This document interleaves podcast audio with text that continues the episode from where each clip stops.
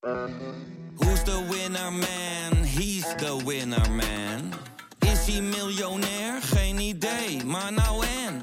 Je hebt geen jackpot nodig to be a winner man. Oh oké, dat is wel lekker man. Van het enige varken in Afghanistan tot de spijbelpolitiek van Zweedse kinderen. De wereld, het boek dat wij samen met de Speld hebben gemaakt, is nu in de voorverkoop. Het is de meest betrouwbare landengids der landengidsen. Het beste boek dat je nooit mag gebruiken bij je eindexamen aardrijkskunde. Ga naar grotepodcastlas.nl slash boek, bestel hem en dan heb je hem eind juni in huis. Αιγύπτιοι, Πέρσες, Οθωμανοί, Έλληνες, Τούρκοι και Βρετανοί, ακόμη και Σταυροφόροι, είναι μερικοί που καταφέραν να περάσουν από το νησί. Ωστόσο, μέχρι και σήμερα, το νησί διατηρεί τη μοναδικότητά του. Οι κάτοικοι της Κύπρου φιλόξενοι λατρεύουν τον ήλιο και γνωστοί για την απολαυστική κουζίνα και τα ποτά τους. Σήμερα, στο μεγάλο podcast Last, πρόκειται να επισκεφτούμε το λεγόμενο νησί της Αφροδίτης, Κύπρος. Καθίστε αναπαυτικά και απολαύστε.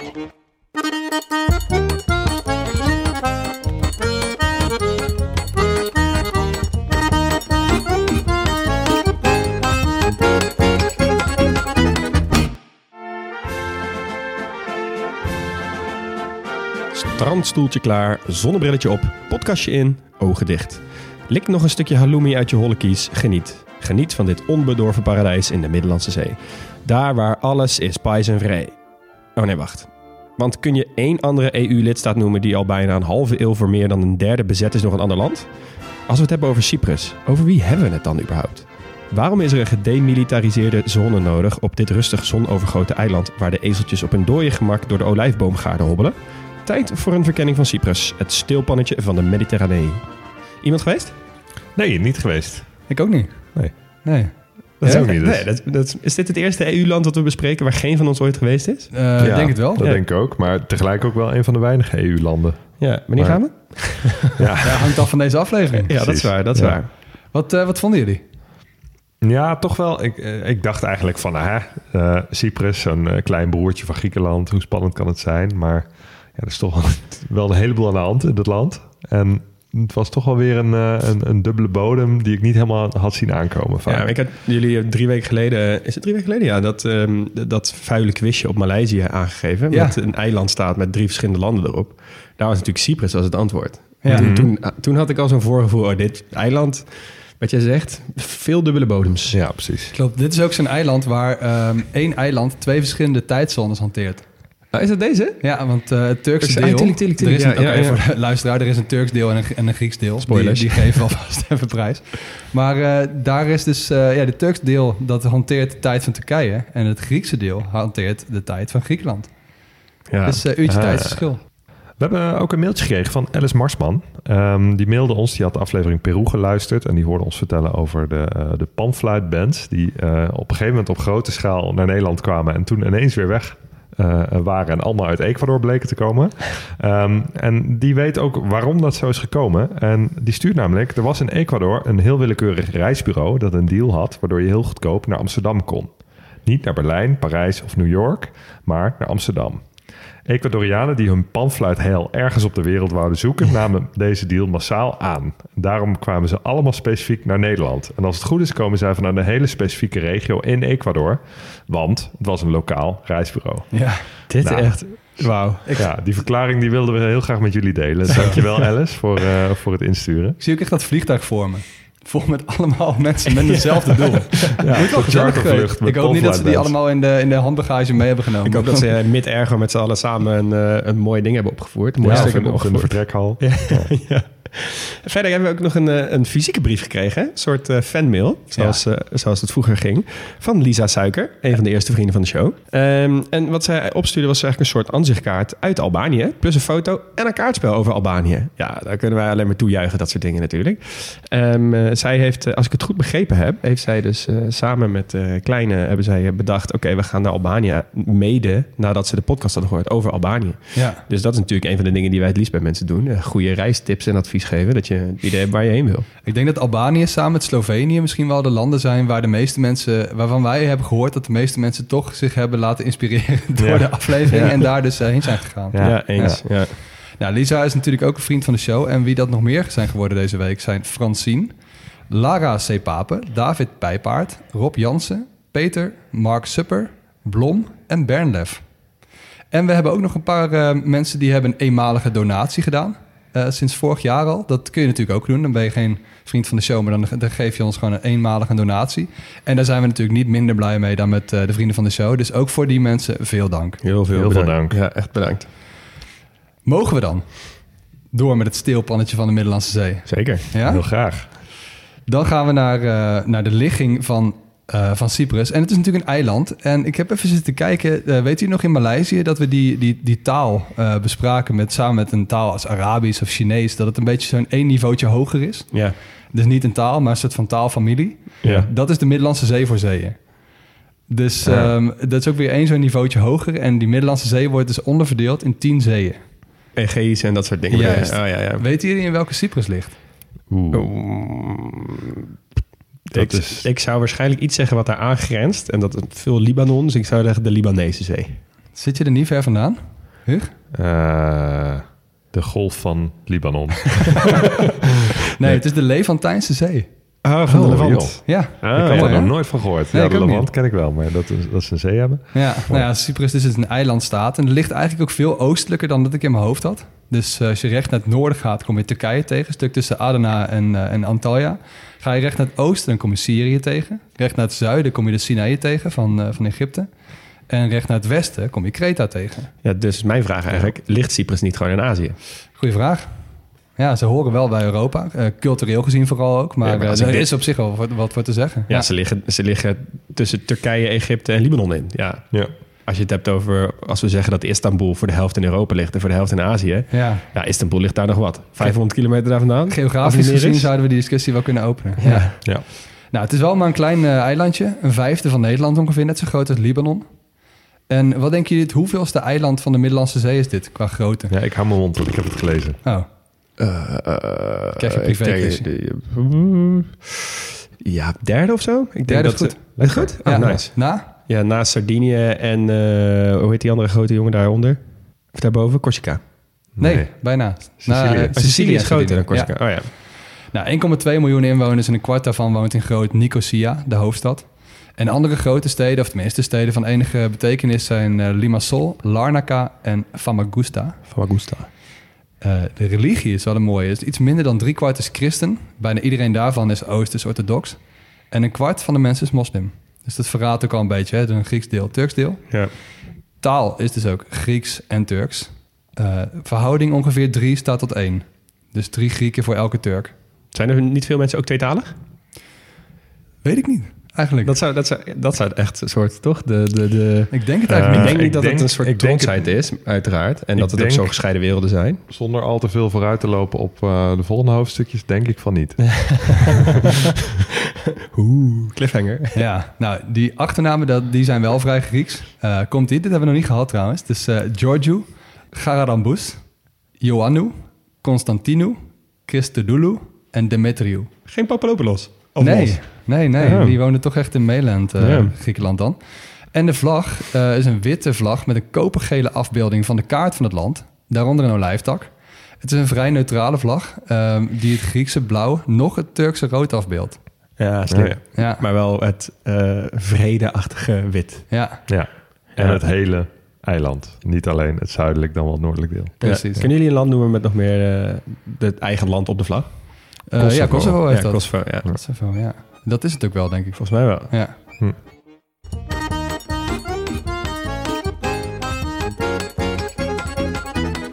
Nou, het eh, viel niet mee om de demografie van Cyprus te onderzoeken, moet ik zeggen. Want ehm, door die tweedeling tussen Noord- en Zuid-Cyprus vind je vaak cijfers die alleen betrekking hebben op een van de twee helften.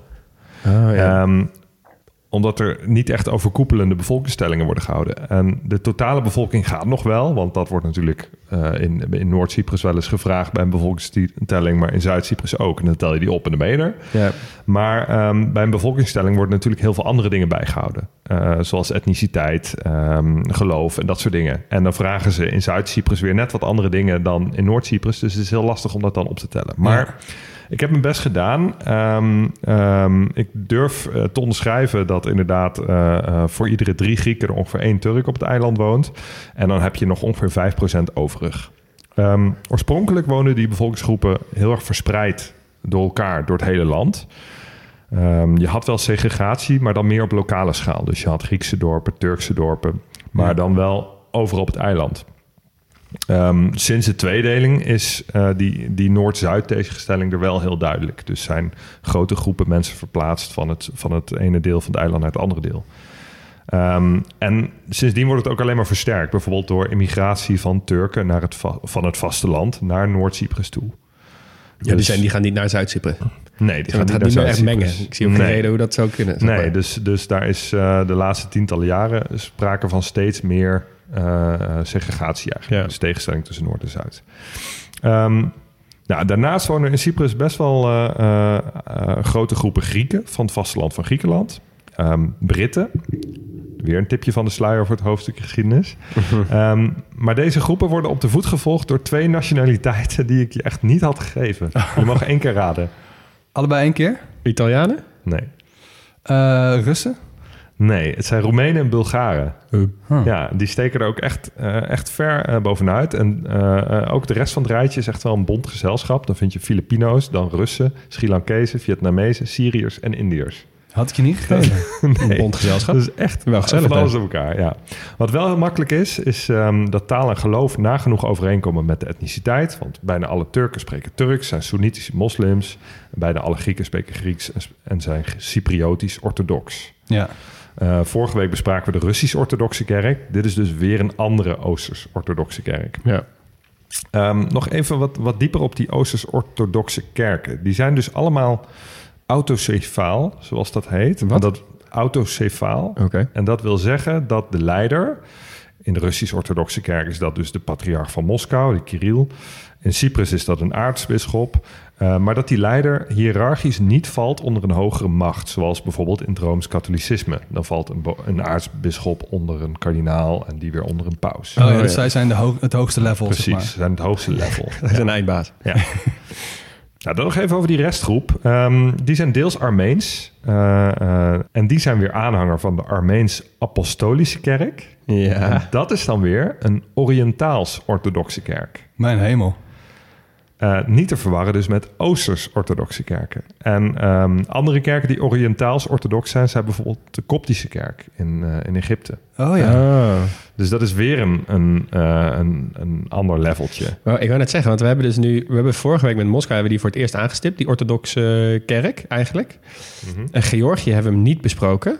We hebben hem wel af en toe genoemd. Gewoon van, uh, ze, ze, hebben er hier eentje, maar we maar zijn nu, er vorige week voor de eerste keer diep op ingegaan. We hebben ja. deze doos van Pandora geopend. Precies, we hebben hem geopend ja. en nu gaat hij niet meer dicht. Jongens, ik wil even een tijdje geen Oosterse, Oost-Turkse landen meer, want het uh, gaat me helemaal duizelen hier. Nou, ik, we gaan nog één leveltje verder, als je het niet erg vindt. Want een ander deel van de restgroep, dat zijn Maronieten. En uh, Maronieten, dat zijn een geloofsgemeenschap uit de Levant, dus uit, uh, uit het gebied rond Syrië. En die hangen de Maronitische kerk aan. En dat is dan weer een Oosters-katholieke kerk. Heb je hem nog? Dus, yeah. En een Oosters-katholieke kerk, die valt in tegenstelling tot de orthodoxe kerken wel binnen het Rooms-katholicisme. Ja, dus onder de, dus paus. onder de paus. Ja, oké, oké. Oké. Was dat ook wat Turkije was voordat ze uh, geïslamiseerd werden? Ja, die aflevering, die vraag moet uh, even nee. tot de aflevering Turkije. Nee, nee, nee. Dat, die waren Oosters-orthodox. Oh, toch wel? En daar is dus ook de Russische orthodoxie en de Cypriotische orthodoxie. Oh, die hangt daarmee ja. samen. Ja, dat heeft te maken met de Byzantijnse... Ja, precies. Het Byzantijnse Rijk was Oosters-orthodox. Ja. Nou, we zitten wel in een lekkere regio nou, vandaag. Ja. nou, qua taal zit er nog wel een klein addertje onder het gras. Want het, uh, het Cypriotisch dialect van, uh, van de talen Grieks en, uh, en Turks... maar ook van Arabisch en Armeens... dat wijkt behoorlijk af van de standaardtaal. Dus een Grieks-Cypriotische uh, meneer... die, uh, die uh, klinkt wel echt anders dan een Griekse meneer. Ja. Um, Engels is ook traditioneel een belangrijke taal geweest. Eh, nog een tipje van de sluier van het geschiedenishoofdstukje. Heeft lang als lingua franca gediend, zodat die verschillende bevolkingsgroepen, toen ze nog door elkaar woonden, goed met elkaar konden communiceren. Sterker nog, in mijn bronnen die ik heb gevonden, die zeggen dat echt vet veel mensen op Cyprus gewoon supergoed Engels spreken vanwege die geschiedenis. Dus Ja. als jij naar Cyprus op vakantie gaat, hoef je echt geen Griekse Duolingo aan te slingeren. Nee. Dan kan jij gewoon in het Engels Ja, overweg. veel makkelijker dan bijvoorbeeld op Kreta. Ja. Ja, ja. Grappig, want er zijn natuurlijk ook niet zoveel landen eh, die EU-lid zijn en een oude Britse kolonie zijn. Nee, nee, precies. Nee. Dat is logisch. Nou, dat is een mooi berichtje, Max. Dankjewel. Want eh, ik ga jullie even meenemen de geschiedenis in. Ja. En zoals we net al enigszins eh, hebben gehoord, was het ehm, een behoorlijk. Eh, ja, het was een, een, een eclectisch eh, gezelschap wat er allemaal op dat eilandje heeft ge- ge- gezeten. En het is ook heel lang bewoond geweest. Eh, ik begin al meteen met een heel leuk feitje voor jullie. Want in 2004 werden de overblijfselen van een acht maanden oude kat ontdekt... die begraven was bij zijn menselijke eigenaar op Cyprus. Dat graf wordt geschat op 9500 jaar oud. En dat is dus het oudste bewijs dat dus eh, mensen in liefde met katten leefden. Dit is dus voor de Egyptische beschaving. Ja. Dus als je groot kattenliefhebber bent, moet je denk ik ook naar Cyprus. Goed. Goed hè? Nou goed, Cyprus wordt ook eh, veel genoemd ook in de Griekse mythologie. Het zou eh, de geboorteplek van Afrodite en eh, Adonis zijn. Eh, ook zie je daar allerhande tempels en heiligdommen. Maar daarover meer denk ik in de Griekse aflevering. Ehm, en dan neem ik jullie even snel mee in een soort achtbaan van verschillende wereldrijken. Want eh, wat we bijvoorbeeld ook zagen bij Jordanië... is bij Cyprus niet echt heel anders. Het ligt natuurlijk super strategisch midden in de Middellandse Zee. Ten opzichte van allemaal oude rijken. En die zijn er dan ook bijna allemaal geweest. We beginnen even in de zesde eeuw voor Christus. Toen waren de Egyptenaren kortstondig de baas. Ehm, daarna kwamen de Perzen. Die hadden op dat moment het oosten van de Middellandse Zee volledig in handen. Dat was echt een groot rijk toen ook. Eh, en die werden vervolgens verslagen door de... Hugo, De dat? Grieken? De Grieken inderdaad, onder.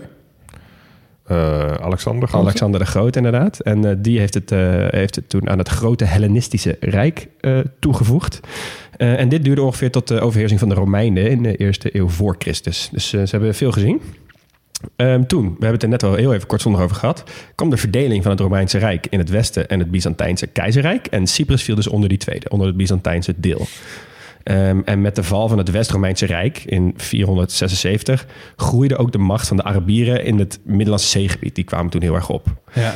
Eh, en ook Cyprus kon niet aan die verovering ontkomen. En het eiland werd beurtelings eerst door de Byzantijnen en toen weer door de Arabieren bezet. Moet je nagaan, hè? dan zit je dus in de 14e eeuw of zo rond die tijd. Nee, dit is echt nog rond, ja, ergens tussen zeg maar 500 en 1000. Oh, moet je nagaan. Moet, moet kijken hoeveel rijken ze toen al gehad hadden. Ja, ja, precies. Dat En is gewoon een, een jaartal, of Ja. een soort eeuw, eh, waar wij bij de meeste Ja. landen even beginnen we daar. Ja. Maar ze zijn ook vroeg begonnen, hè?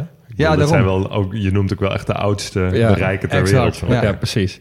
Ehm, en wat leuk is, toen zeg maar die Byzantijnen en die Arabieren om, een- om de beurt een beetje Cyprus aan het bezetten waren, is dat er ook hele periodes zijn geweest waarin ze gewoon hebben bedacht, oké, we doen 50-50, splitten we de belasting die we heffen onder de, de Byzantijnen en de Arabieren. Ja.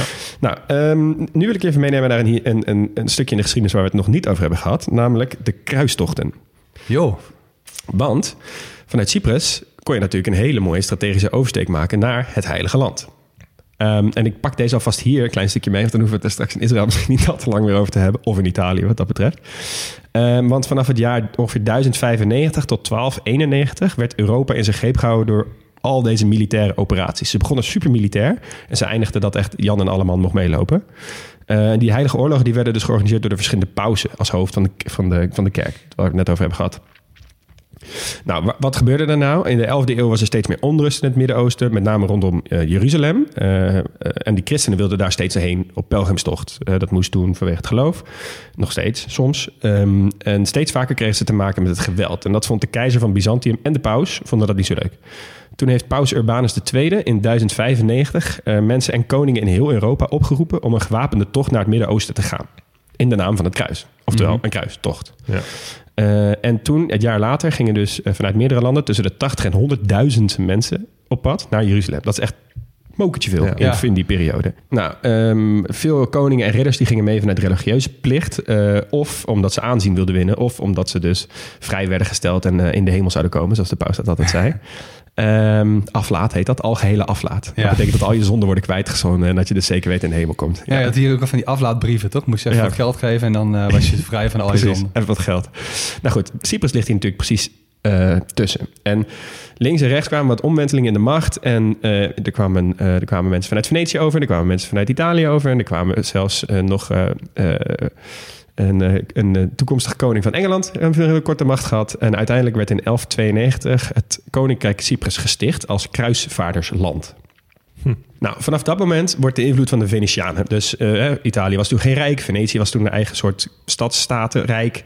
Ehm, die, werd, die, die invloed op dat eiland werd heel groot. Ze hadden een heel groot aandeel in de kruistochten. Mede omdat ze hun concurrenten in Constantinopel wilden uitschakelen. Al die steden die waren met elkaar aan het schaken op die manier.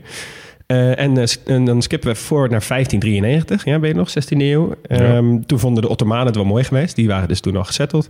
En die hebben toen alle Venetianen eh, uit hun achtertuin hardhandig weggejaagd. Ze hebben ongeveer de hele christelijke bevolking afgeslacht.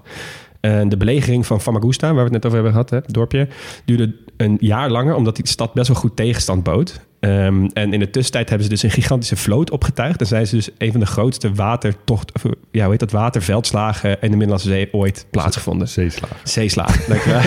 Waterveldslagen. Ik vond het mooi gevonden. Ja, ehm, ik wil even een klein stukje speciale aandacht geven aan hoe de legerbaas eh, van Venetië is behandeld. Eh, Marco Antonio Bragadin. Hij werd eerst twee weken in de gevangenis gemikt. Daarna werd hij rond de muren gesleept met zakken en aarde en steen op zijn rug. Vervolgens werd hij vastgebonden aan een stoel en naar de mast van het Turkse vlaggenschip gehezen. En tenslotte werd hij naar de plaats van executie op het centrale centrale plein gebracht, naakt vastgebonden aan een zeil en levend gevild.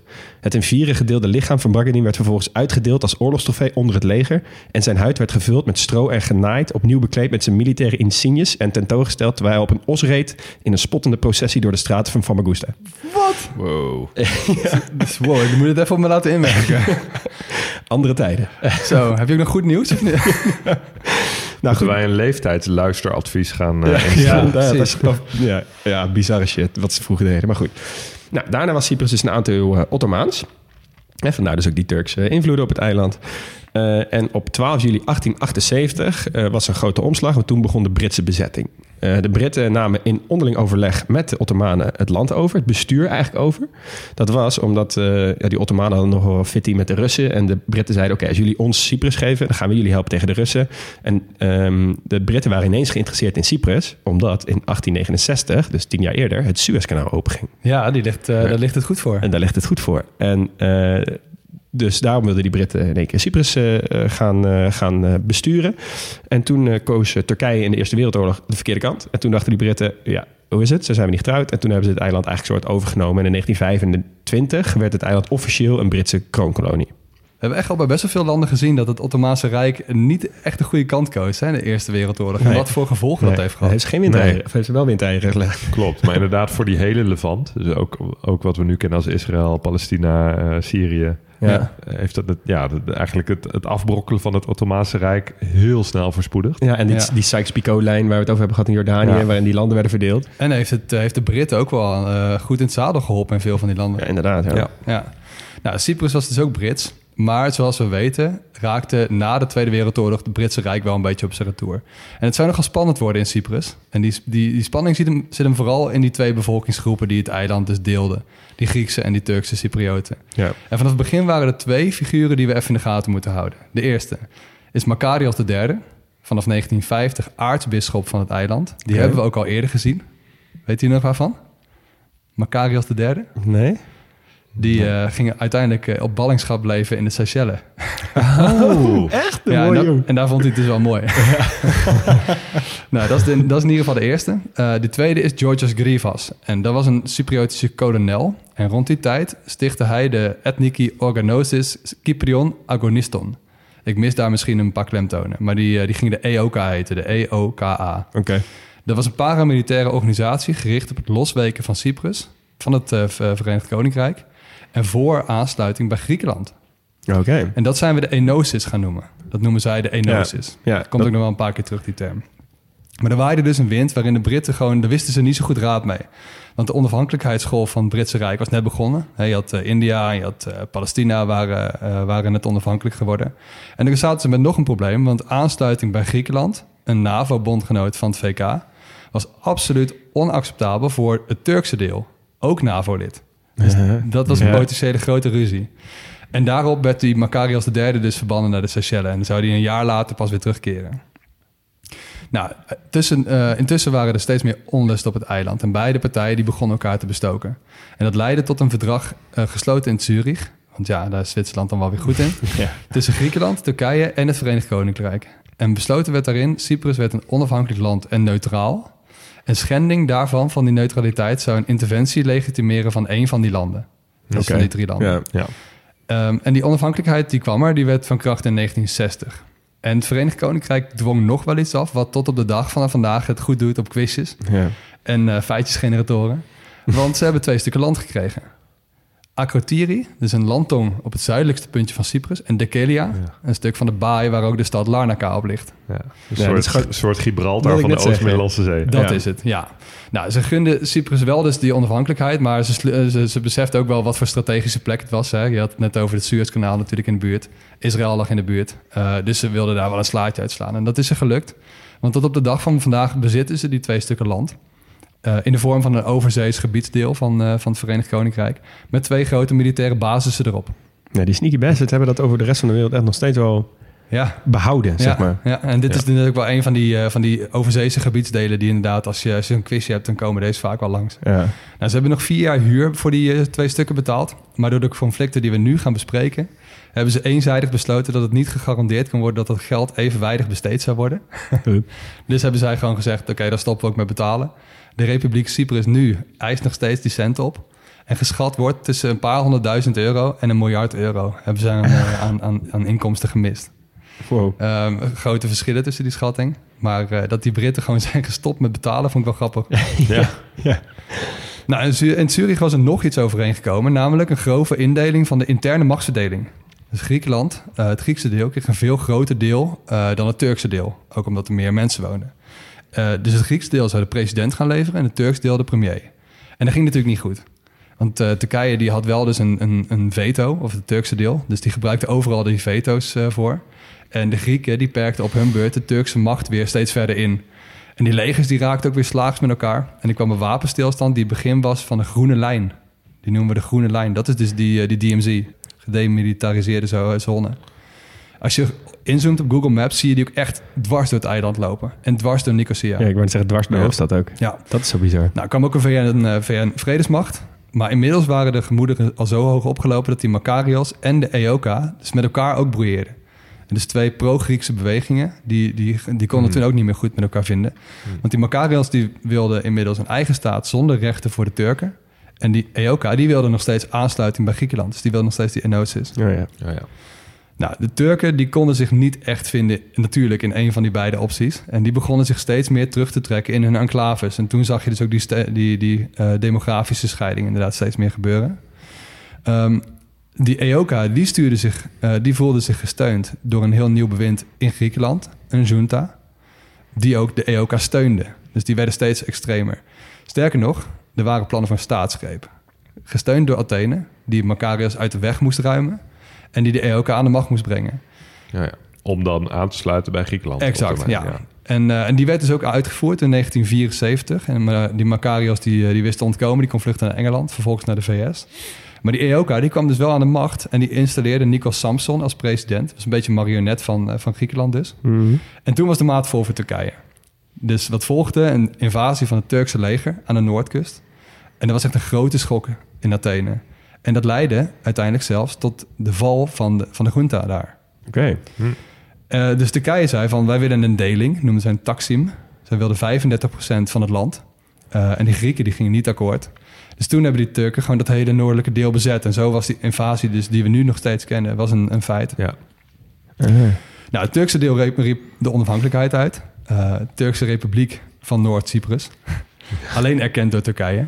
Ja. Ooit Ja. ook door Bangladesh en Pakistan. Maar die zijn teruggeroepen door de VS. die hebben toen maar gezegd, oké, dan, maar- dan maar niet. Ja, laat maar zitten dan. Ja, en die EOK die, die, die zag toch wel dat, dat ze een beetje gefaald hadden. Dus die, eh, die hebben hun macht teruggegeven aan Makarios. Daar hebben we hem weer. Ehm, overleed wel een paar jaar later. Maar die deling die bestaat dus nog steeds tot op de dag van vandaag. Ja. Ja. Gaat dus ook dwars door Nicosia. Lijkt echt een beetje een soort Jeruzalem. Echt zo'n Ja. gesplitste stad.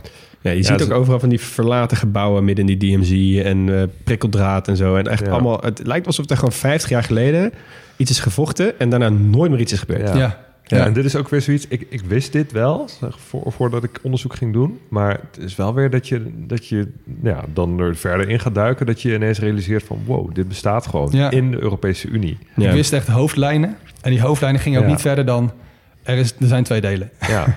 Maar sowieso is de hele eh, eh, relatie tussen Turkije en Griekenland op geopolitiek gebied, niet alleen op, in, in Cyprus, maar ook in, eh, eh, in de gewoon in de Egeïsche Zee en zo. Ja. Die is echt wel de moeite waard om een keer verder in te duiken. Klopt, want ehm, die, die, die, eh, die deling, dat maakt dus het, het proces van Turkse toetreding tot de EU heel moeilijk. Ja, Want de Turkse Cyprus leeft nog steeds een heel geïsoleerd bestaan eigenlijk. En zij willen dat deel niet opgeven. En dit alles weten is het best wel bijzonder dat Cyprus in 2004 is toegetreden tot de EU. Ja, ja. Want heel één ding is wel duidelijk. Dit komt voor een groot deel wel echt door de Griekse lobby. Ja? Was dat omdat ze toen het TK hadden gewonnen? Hadden ze toen wat eh goodwill? Nee, want die plannen die maak je natuurlijk al wel sneller. Maar toen Oh. hadden ze inderdaad, eh, toen waren ze heel populair in, in Europa. ja. Nee, maar die, Europa, of die, eh, die Europese Unie die wilde heel graag uitbreiden naar Oost-Europa. En Griekenland, die zou dat allemaal vetoen als Cyprus niet op de agenda zou komen. Ja, slim. En het Turkse deel wilde eigenlijk liever Cyprus omdopen tot een federale staat. Heet het plan Annan. Dus eh, ooit eh, nou ja, gepitcht door, eh door Kofi Annan. Inclusief een nieuwe vlag. Maar natuurlijk stemden die Griekse Cyprioten tegen. En daar kregen ze weer de schuld van bij de EU. Dus die relatie is ook niet meer heel goed nu. Of tenminste, eh, die wordt wel iets bemoeilijkt sinds het moment dat ze echt toegetreden zijn. Maar goed, die Cyprioten ehm, die beseffen wel dat ze heel sterk staan. Want die hebben natuurlijk een vetorecht Ja. in het toekomstige lidmaatschap van Turkije. Ja. Ja. Ja, dat, Ja. Maar ik, echt, die Dat- twee die moeten echt maten worden met elkaar. Turkije en Griekenland. Als je ook kijkt naar de kaart, Ja. wat daar allemaal gebeurt in die zee daartussen. Ja, doe maar het punt is, als je naar de geschiedenis kijkt, op, op, enige, op sommige momenten zijn ze dat ook geweest. Zijn Ja, er zeker. momenten geweest van toenadering. En, maar ja, die, die Griekse lobby waar je het over hebt, die is natuurlijk sowieso heel sterk. Die hebben ze ook uitgeoefend in, eh, in het gevalletje Noord-Macedonië. Ja, Met hun vlag en hun naam. eh, om, om lid te kunnen worden van de NAVO, dat Ja. soort dingen. Ja, dat is echt wel, echt wel bizar. Maar dit is ook weer zo'n geval waar we het eerder bij Bosnië-Herzegovina bijvoorbeeld over hadden. Waarin je denkt, ja, toetreding van Turkije tot de Europese Unie zou ook op Cyprus misschien wel weer kunnen leiden tot ontspanning van, eh, van, van de spanningen die er nu zijn. Ja, ja Hè, maar dat die, wel grens, kiezen. die binnengrens misschien wegvalt daardoor. Ja, maar ik denk dan, ook dan dat- moeten ze inderdaad wel eh, dat deel opgeven. ik denk ook dat dat voor Europese beleidsmakers en mensen Cyprus gewoon heel eerlijk gezegd niet interessant genoeg is. Om hier echt heel veel druk op te zetten, om Ja. die DMZ weg te halen, om echt te zorgen dat het conflict wordt opgelost. Ja. Het leidt gewoon tot niet heel veel spanningen. Het is niet zo dat Cyprus, weet ik veel, olie heeft of zo, of dat het echt zo strategisch Ja, ligt dat en je het is zonder ook kan. niet dat er dagelijks doden vallen. Nee, Nee, precies. dus- Dit las Nee. ik inderdaad ook, dat eh, zeker in de aanloop daarvan, wat is het, eh late jaren negentig hebben we het dan over, ehm, dat er simpelweg ook niet zo heel veel interesse was in, eh, Ja. in het hele conflict. Ja. Dus toen Ja. hebben ze een beetje voor lief genomen. Maar je kan ook gewoon van, van zuid naar noord en noord naar zuid. Hè? Je kan er gewoon heen. Je moet er gewoon heen. Je moet gewoon je paspoort laten zien, Moet een stukje grens lopen ja. en je moet, kan gewoon weer verder. Het het is niet dus- dat stuk tussen Noord- en Zuid-Korea. Precies, Nee. ja. Nee. Nee, dus dat, ja. Ik ook.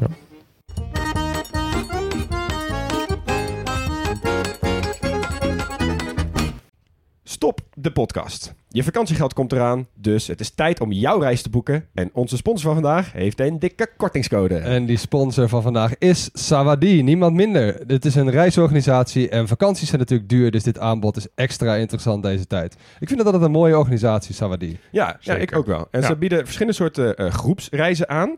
Eh, en vandaag gaan we het even hebben over die ze aanbieden aan de 22 tot 35-jarige backpackers. En dat zijn over het algemeen mensen die wel wat meer willen weten over het land dat ze bezoeken. En dus niet zomaar van A naar B die hotspots aflopen, busje in, busje uit. Ja, en het zijn ook mensen die het vaak leuk vinden in een groep eh, te reizen. En eh, die groepen die blijken ook heel snel vriendengroep te worden. Zowel tijdens de reis als daarna. Eh, mensen komen vaak nog heel, veel, heel vaak met elkaar terug, spreken af om te meeten en zo. En je kunt dus ook echt naar heel veel plekken op de wereld. Populair zijn op dit moment plekken als Zuid-Afrika, Marokko, Jordanië, Colombia, Nepal. Eh, maar bijvoorbeeld ook plekken die normaal gesproken niet altijd makkelijk te bereizen zijn voor, ik zeg maar wat, alleen reizende vrouwen. En dat zijn dan bijvoorbeeld plekken als India. Ja, en ze werken natuurlijk samen met lokale organisaties, niet met de grotere hotelketens. Eh, ze eten bij locals, eh, lopen rond met mensen die heel veel kennis hebben over de lokale gang van zaken. En daar komt de kortingscode om de hoek kijken. Want als je nu een 22 tot 35ers reis boekt, krijg je 100 euro korting met de code TGP100. En die code is geldig van 1 mei tot 16 juni. Ja, dus je moet wel een beetje op tijd boeken. Maar hey, 100 euro korting op zo'n reis. moet je zou kijken dat- wat je er allemaal mee kan ik doen. zou dan toch altijd even proberen om DGP 200 in Ja, te voeren. ja, hè? ja, ja, dat ja. ik misschien. Ja. Ja, ik- Anyway, 100 is ook al super mooi. Zeker. En bij Sawadee, het reizen is heel makkelijk. Er is heel veel keuze en het is dus ook heel gezellig. Sawadee, met wie ga jij op reis? Terug naar de podcast.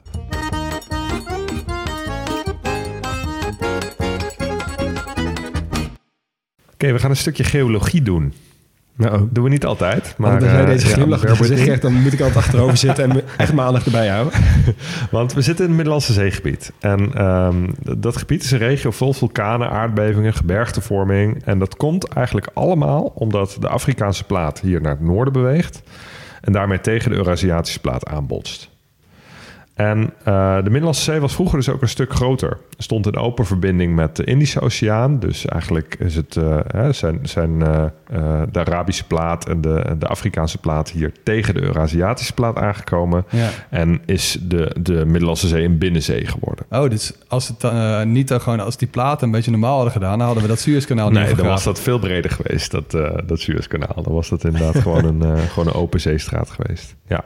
Ehm, op Cyprus is door deze plaatbeweging iets heel bijzonders gebeurd. Namelijk obductie.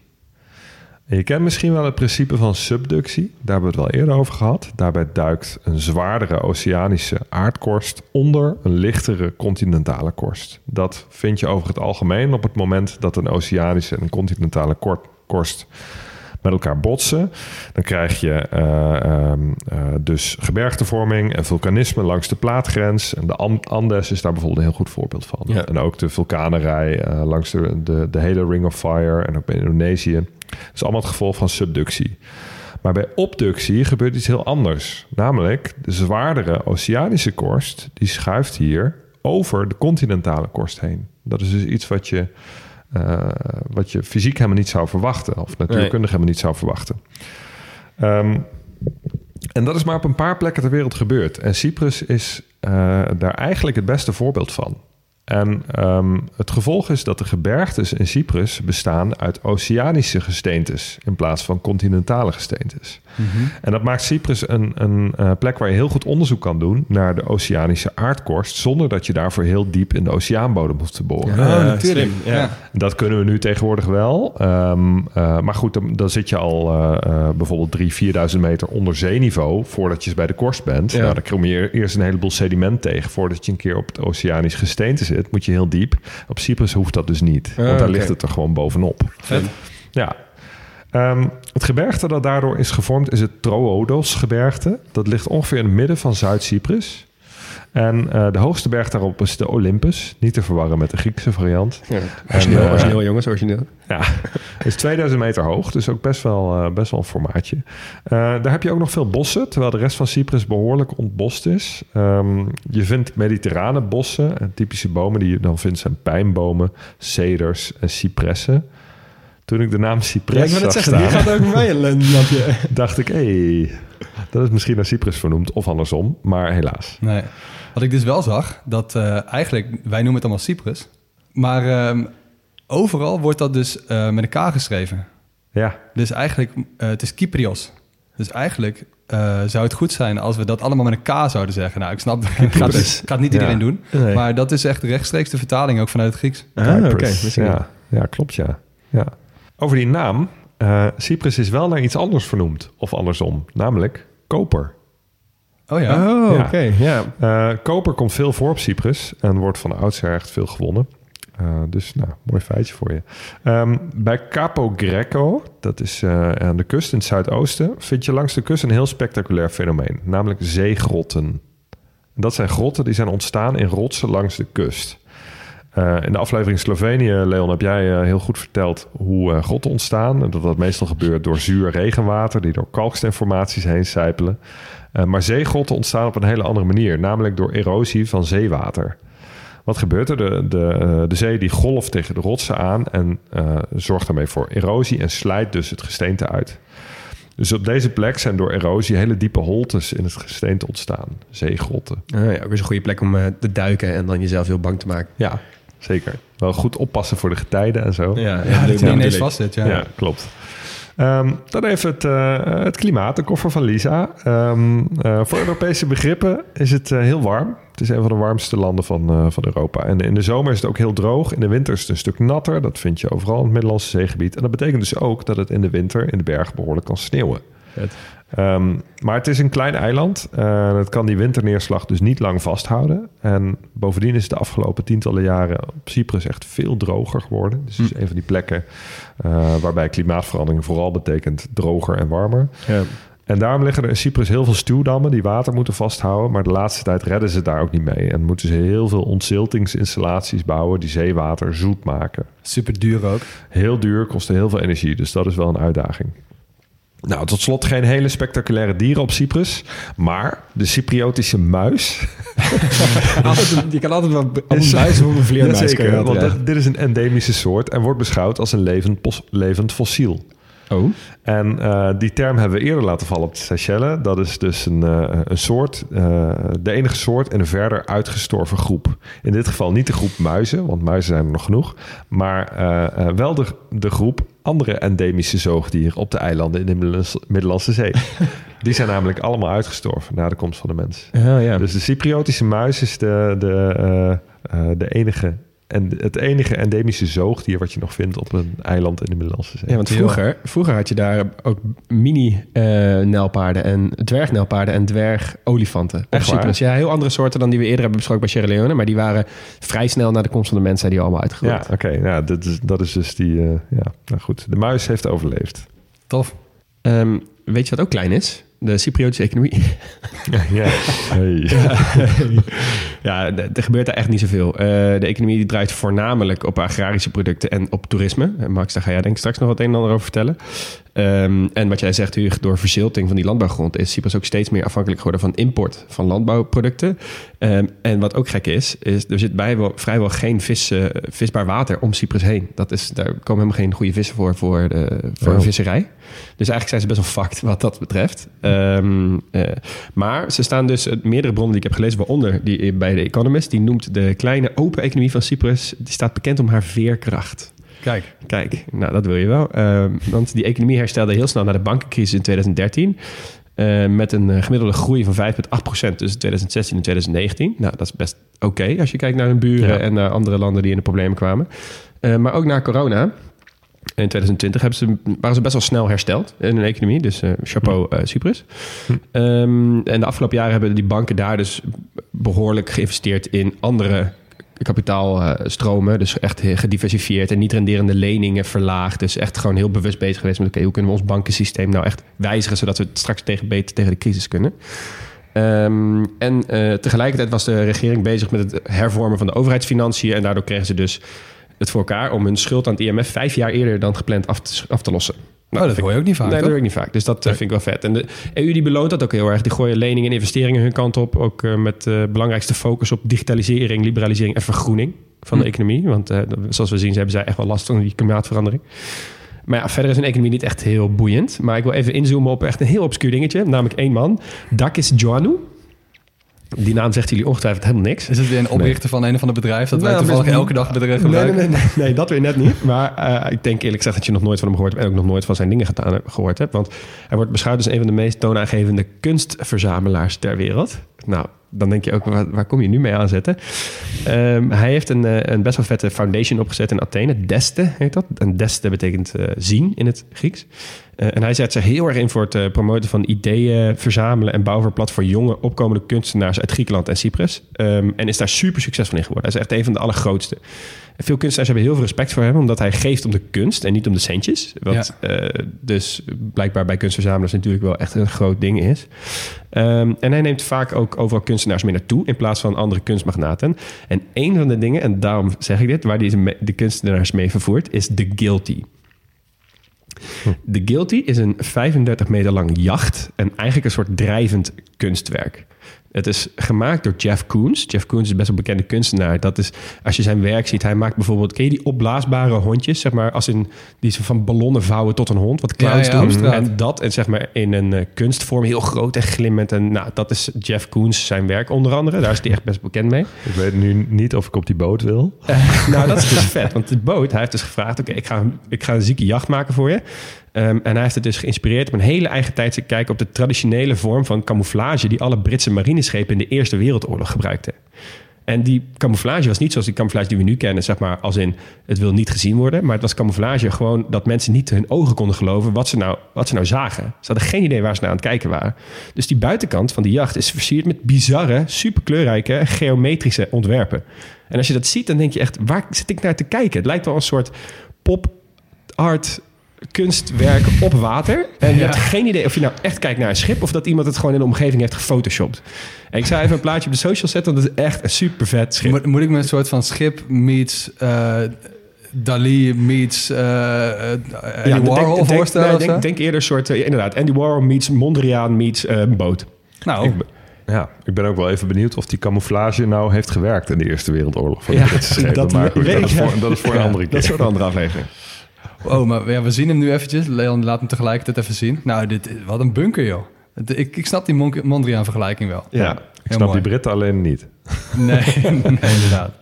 Nou, dan gaan we even door naar toerisme. Eh, je kunt natuurlijk naar die boot, prima. Eh, maar toerisme is verder ook wel echt groot in Cyprus. En ehm, ik, ik, ik begin even dit, eh, dit verhaaltje met een onderzoek dat ik zag van Internationaal Expat Community.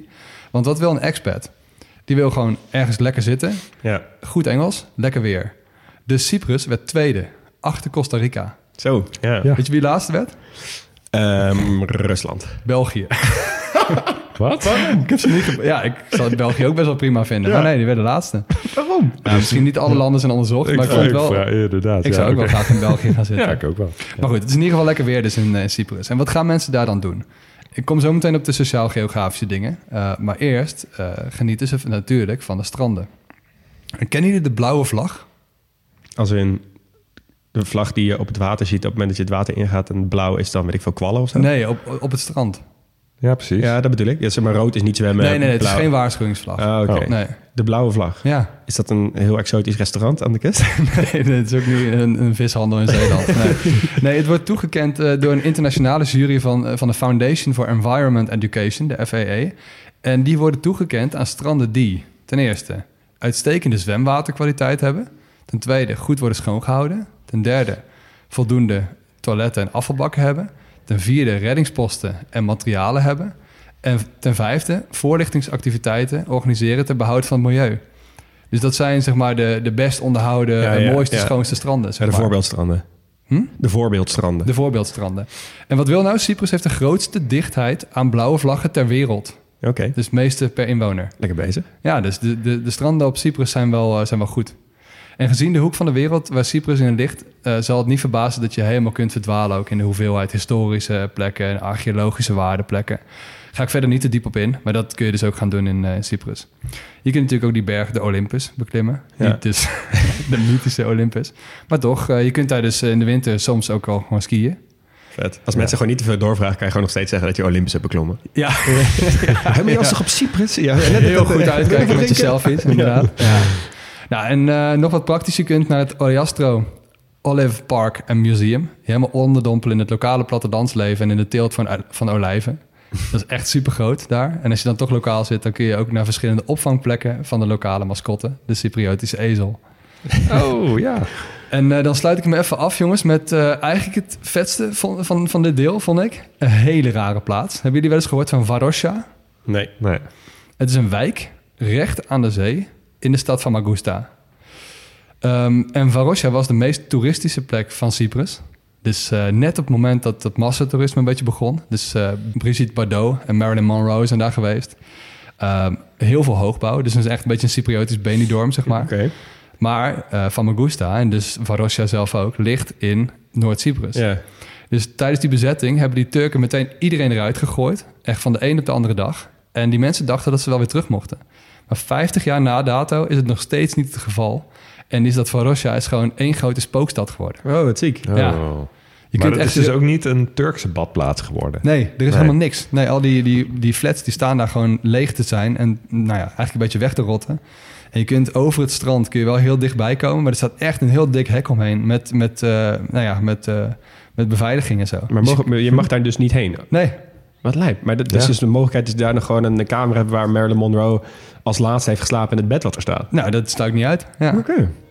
Okay. Goede urbex plek. Zeker. Ja, zeker.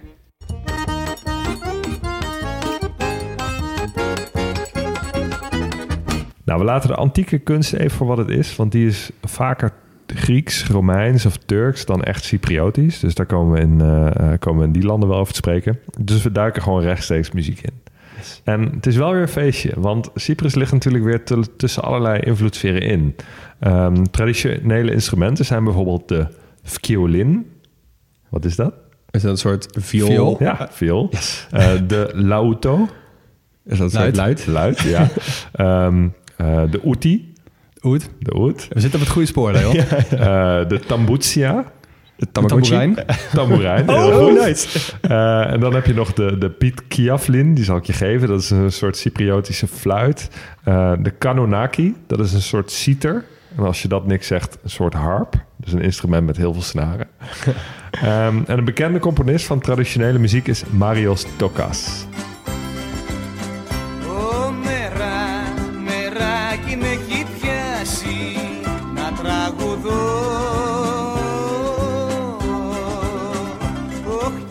Ja, ik ken dit wel. Beetje, ik krijg een beetje Sirtaki-vibes. Ik denk echt meteen aan zo'n dorpsplein.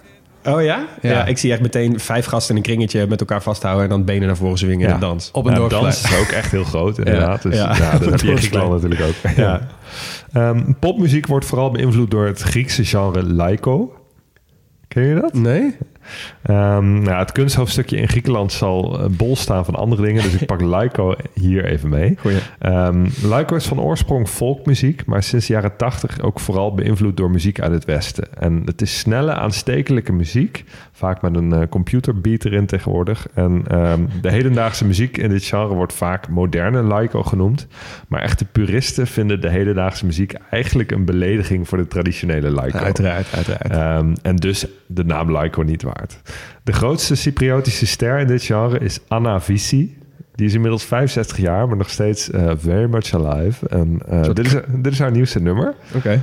Ja, het, heeft iets. Eh, ze deed me een beetje aan Madonna denken. Zowel qua uiterlijk als qua iemand die, die gewoon een heel lang, eh, lange carrière heeft.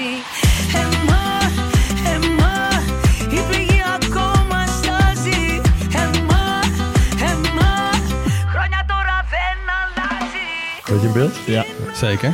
Ik zie ons wel in de zomer op Cyprus deze muziek achterna gaan bij een of andere eh, buitenkloeba. Ja. Ja. ja. Wel met een paar pilsjes op. Ja. Met een paar pils. En ik vind het ook wel tof, gewoon artiesten die zichzelf zo lang opnieuw uit blijven, eh, blijven vinden, ook al worden ze gewoon wat ouder.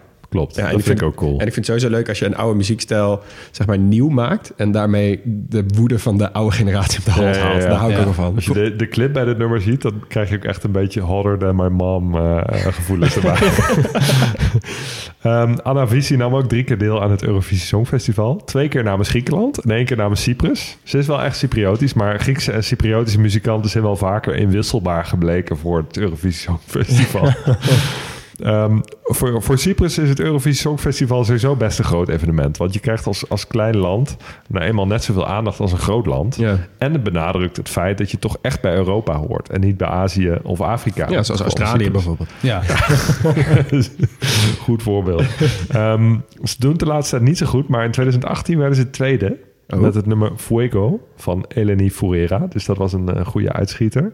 Ehm, toen ik dit nummer ging opzoeken op YouTube... bleek dat ik hem al eens had geluisterd. Past het. Ja. Ook een mooi Cypriotisch woord, fuego. ja.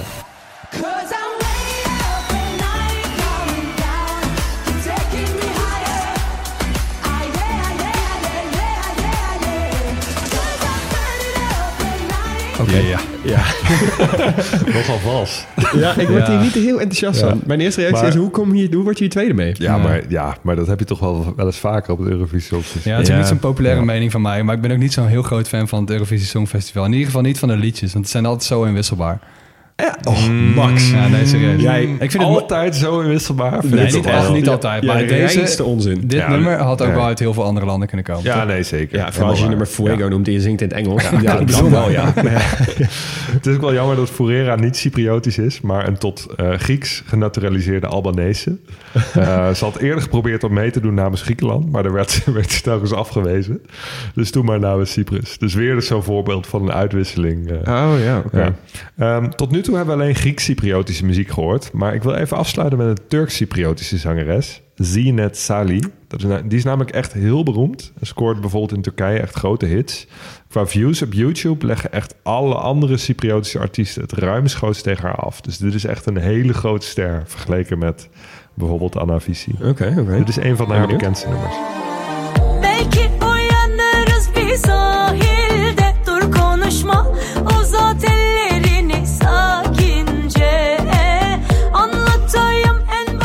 Ja, ik word hier warmer van. Sorry. Ja, dit is iets meer die Turkse vibe. Ja. Je hoort ook echt meteen een heel ander genre.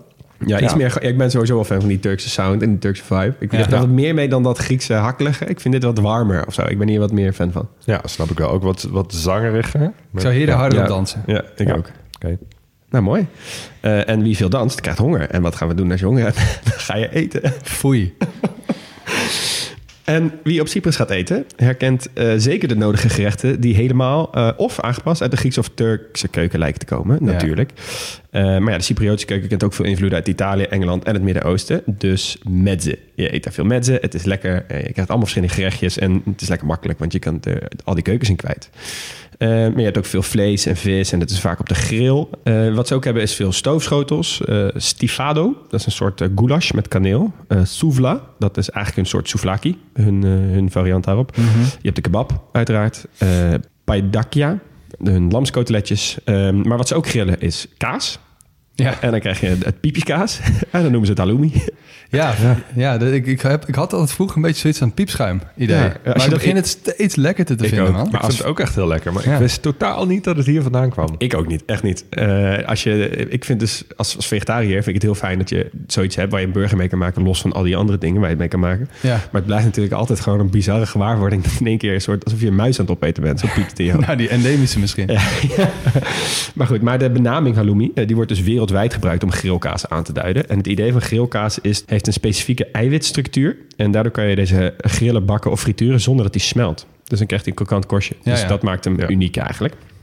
Nou, bij het eten hoort natuurlijk ook wat drinken. Ehm, en ze drinken natuurlijk veel wijn, net als ongeveer alle landen op de, bij de Middellandse Zee. Drinken ze hier ook raki en... eh, eh, eh, Zeker. Hoe heet het andere? Oezo, Ja, denk ik. Oezo. De oezo, ja, of ongetwijfeld drinken ze ook oezo. Maar het is niet eh, dat Leon ze... heeft ze- zo'n hardgrondige hekel aan Oezo dat hij het niet eens durft op te zoeken. Nee, als je aan mij in je drank stopt, ben je, mij geen, ben je bij mij geen vrienden. Ehm, maar eh, wijn, eh, ze hebben wel een hele leuke wijn. Ze hebben namelijk ehm, eh, een van de oudste wijnen van de wereld. En dat is namelijk de oudste wijn met een naam, zoals dat heet. Dus die ze nog kunnen benoemen. Het is een zoete dessertwijn die Commandaria heet. Dus voor de wijnkenners. Ehm, hij werd al genoemd door de Griekse dichter Hesiodos in de 8e eeuw voor Christus onder de naam Nama. Eh, en hij heeft een hele mooie omschrijving van de wijn gegeven. Namelijk, wanneer Orion en Sirius midden in de hemel staan en de zonsopgang rozekleurig is, verzamel dan de druiven van de wijnstokken, breng ze naar huis, laat ze tien dagen en tien nachten in de zon liggen, bewaar ze daarna vijf dagen in de schaduw en doe op de zesde dag de gaven van Dionysos in de pot. Zo. Nou, het drijft niet, maar daar hoef je volgens mij geen dicht voor te zijn eh, in het oude Griekenland. Ehm, ze hebben twee belangrijke druivensoorten. De Mavro zwart en de Xynisteri wit. Eh, en daarmee maken ze hun rode en witte wijnen. Zo'n bekende, bekende eh, druivensoorten daar. Maar als je die twee druiven samen gebruikt en nog wat andere troep erbij gooit, dan krijg je Zivania. En Zivania is het lokale vuurwatertje. Ja. Ik vond echt verschillende percentages online tussen de 43 en 99 procent. Nou, lijkt me niet goed als je iets met 99 procent alcohol in je lichaam stopt. Want volgens mij brand je dan gewoon alles weg. Dus de meest gehanteerde alcoholgehalten zijn tussen de 43 en 60 ongeveer. Eh, en het Dat wordt is ook wel pittig hoor. ja, het is, het is flink, flink, ja, flink pittig. En het, eh, dit, het dateert uit eh, de 14e eeuw, toen het nog werd gerund door de Venetianen.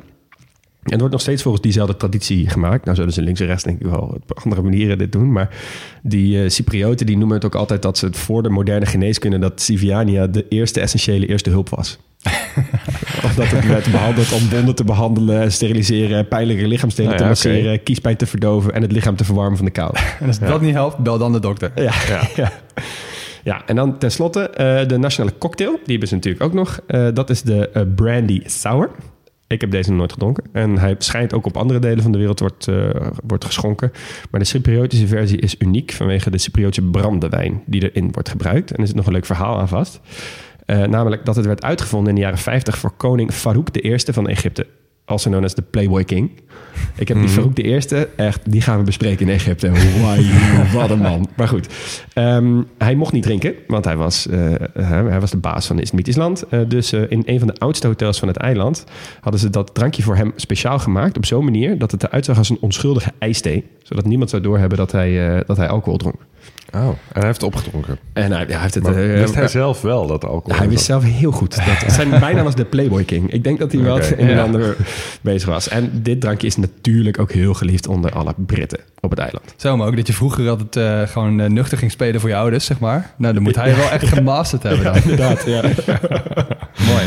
Hey, dan sport. Want ehm, nou ja, het is natuurlijk... eh, de, de Olympos ligt daar, maar niet de goede Olympos. En ook niet de Olympische Spelen komen ook niet uit Cyprus. Dus dat even gezegd hebben, dat weet iedereen wel.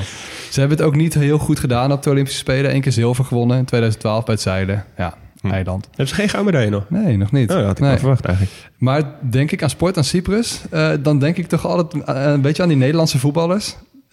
die op de een of andere manier allemaal in Cyprus belanden. Ja. ja. En daar nooit betaald krijgen. Ja, dat was ja. mijn vooroordeel. Dus ik dacht, ik ga het eens even uitzoeken. En in ieder geval, als je een profvoetballer bent dan is, en je wil een mooi buitenlands avontuur met lekker weer. En je wil qua niveau, wil je best aardig verdienen. je wil nog kans hebben, eventueel eh, ooit misschien op een plekje in de UEFA Cup of tegenwoordig Ja, in de want, Europa League of zo. daar hebben ze best Gusta wel zo, kwalificatieplekken voor. Ja, Precies, ja, maar precies. precies. Dat is ook- ja. Daarom zie je ze ook wel eens terug. Ja. Dus eh Apoel Nicosia bijvoorbeeld zie je ze wel eens terug. Eh, Apollon Limassol en eh Anorthosis Famagusta. Eh, het laatste trouwens ligt dus in dat Famagusta Turks deel. Sinds de bezetting. Verhuisd naar Larnaca. Dus die spelen al bijna 50 jaar niet, niet thuis. Ah, Oké. Ehm, maar goed, in ieder geval dat het een goed voetbal is. Dat vinden dus ook veel Nederlanders. Eh, dus tot zover klopt die. En het is echt een mooi lijstje. Dus niet de Zidaans en de Beckhams en zo. Maar een mooie eredivisie cultnamen. Als Jeffrey Gregor- ja, zeker. Jeffrey Yes. Ja, zeker. Eh Gregor van Dijk, eh Noordin Woter, Sivar Sprokkel, Joost Broersen en John van Loen. Ja, dat is Ja. toch een beetje my kind of voetballers. Ja, inderdaad. Eh, en ook de Nederlandse coaches weten het land wel goed te vinden. Want je hebt uh, Raymond Attenveld bijvoorbeeld, eh, Henk Houwaard, Gerard van der Lem... en ook wel de Nederlandse coach met misschien wel de wildste lijst aan clubs, Arie Haan. Ja. Die moeten we een keer vragen voor een special trouwens. Zo, Arie heeft hij Haan. nog? Ja, Ja, ja, als iemand zijn nummer heeft. En vroeger, dat, eh, dat Cypriotische voetbal stelt natuurlijk niet zo heel veel voor. Maar tegenwoordig speel je dus inderdaad wel gewoon Champions League. Eh, of Europa League. En dan speel je tegen best wel mooie clubs. Maar die betaling, eh, dat vooroordeel bleek ook wel nog een beetje te kloppen. Dus ik heb een, een mooi Volkskrant-artikel gevonden. Eh Louis Everard eh, van de Nederlandse voetbalvakbond VVCS. Die, eh, die, die zei ook, de betalingsmoraal is niet geweldig. hij, krijgt ook, eh, hij krijgt veel te maken met Nederlandse spelers... die eindeloos moeten wachten op hun salaris. Je moet echt wel zelf achter je geld aan. Ehm, ook Vice heeft erover geschreven. Een heel lang interview met Nederlandse speler Nasir, Nasir Machi. Ehm, en ze zeggen, de meeste Nederlandse spelers die daarheen gaan... dat die binnen een half jaar weer thuis zijn. En 9 op de 10 keer worden salarissen te laat of niet betaald. Wow. Maar dat verhaal van Machi is wel mooi. Hij, eh, hij speelde in Nederland vooral bij, uh, bij Cambuur en bij Zwolle. Maar op een gegeven moment uh, begon hij toch aan een Zuid-Europees avontuur. Dus onder andere Albanië en Malta kwam hij terecht. Maar ook wel lange tijd op Cyprus. Dus hij heeft het echt wel lang volgehouden. En hij had ook aan het eind van zijn eerste seizoen meteen drie maanden salarisachterstand. Maar hij leerde een beetje zijn weg kennen op het eiland. Leerde deeltjes sluiten met de clubs. Dus zij wat korting, hij in ieder geval zijn geld. en uh, hij is uiteindelijk best wel trots dat hij het zo lang heeft volgehouden. Ja, ja, ja, ja dat, snap ik niet vanwege de ja. voetbalkwaliteit, maar vanwege de geld. Uh, en ik heb ook altijd een beetje een zwak voor dit soort verhalen van dit soort voetballers. Ja. Vice heeft hier echt een vet mooie rubriek over. Sportavonturiers. Oh, van die ja. mensen die dus op een gegeven moment denken van... ja, ik kan nu wel mijn hele uh, carrière bij de Graafschap gaan voetballen... maar kan ook gewoon op Bali gaan spelen. Ja, en daar ja. gewoon het koninkje zijn. Ja. Dat Ja. zou ik ook doen eigenlijk. Ik zou dat Als Ik zou dat een ook doen. matige eredivisie voetballer zou zijn.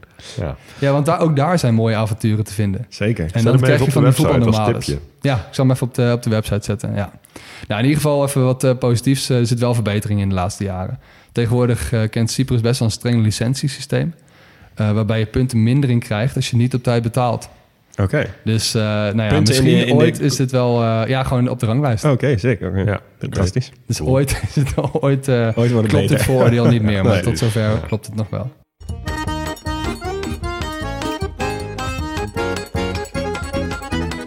Nou jongens, wat maakt het land uniek?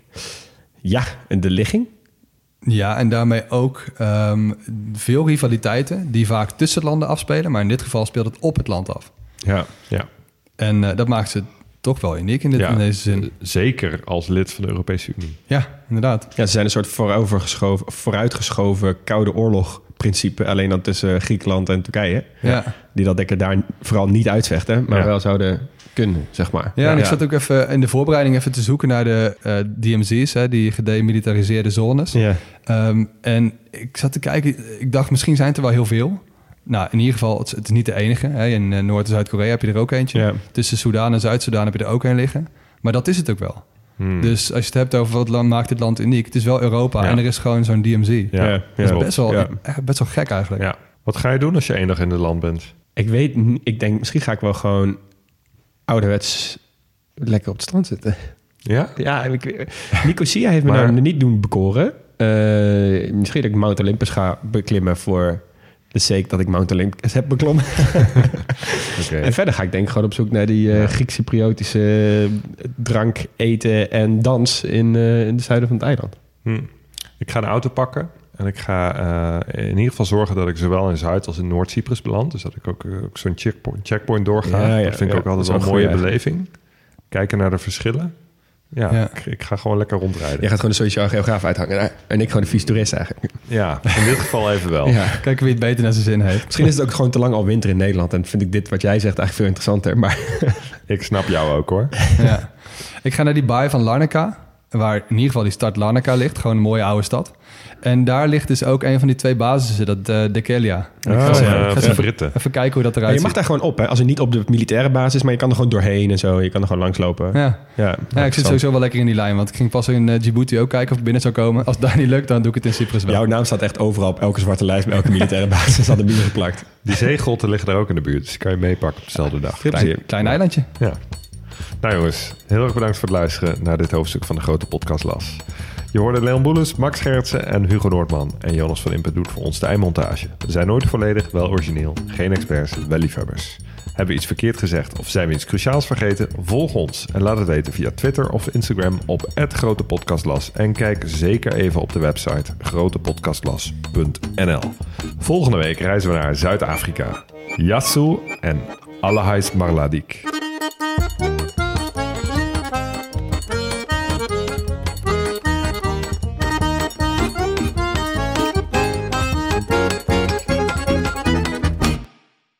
Luisteraar. Luister je nog steeds? Klasse, man. Je hebt er gewoon helemaal afgeluisterd. Nou, nu je tot hier bent gekomen, koop dan ook gelijk even ons boek, hè. grotepodcastlas.nl slash boek.